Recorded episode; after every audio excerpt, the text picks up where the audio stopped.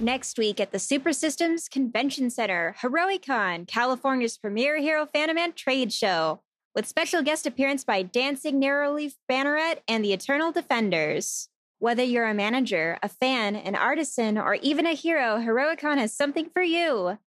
This year's highlights include over two dozen expert panels, a huge dealer's room, autographs and photo ops with some of Aegis' brightest up and coming stars, and of course, the Heroicon costume contest judged by none other than the Eternal Defenders themselves. Special pre registration rates and multi day passes are still available but going fast.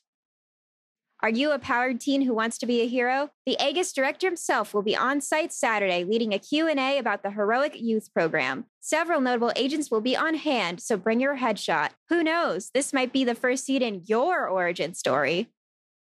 Heroicon at the Super Systems Convention Center in downtown Rancho Paseo, a convention for all heroes and hero fans.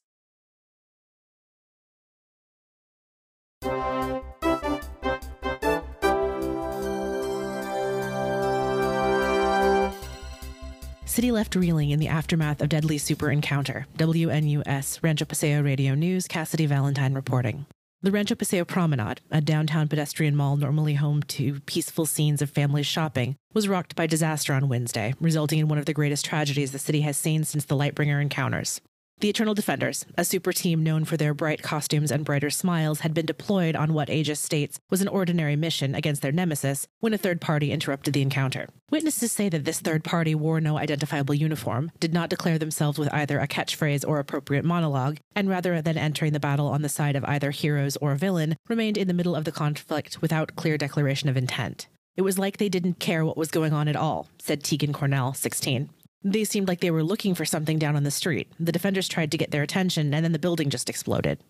Based on current reports, it appears that the villain generated some sort of hypersonic pulse, which fragmented the second story of the promenade location of Fashion Dogma, a clothing and lifestyle store.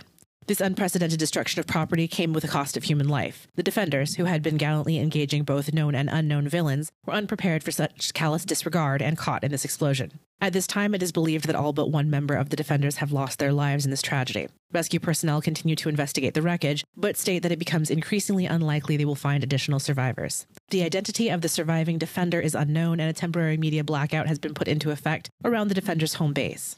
Isaac Emerald, villain, agent, and spokesperson, has declared that the perpetrator of these heinous actions was unequivocally not affiliated with either himself or any of the supervillains he manages. At this time, Vanguard was unavailable for comment.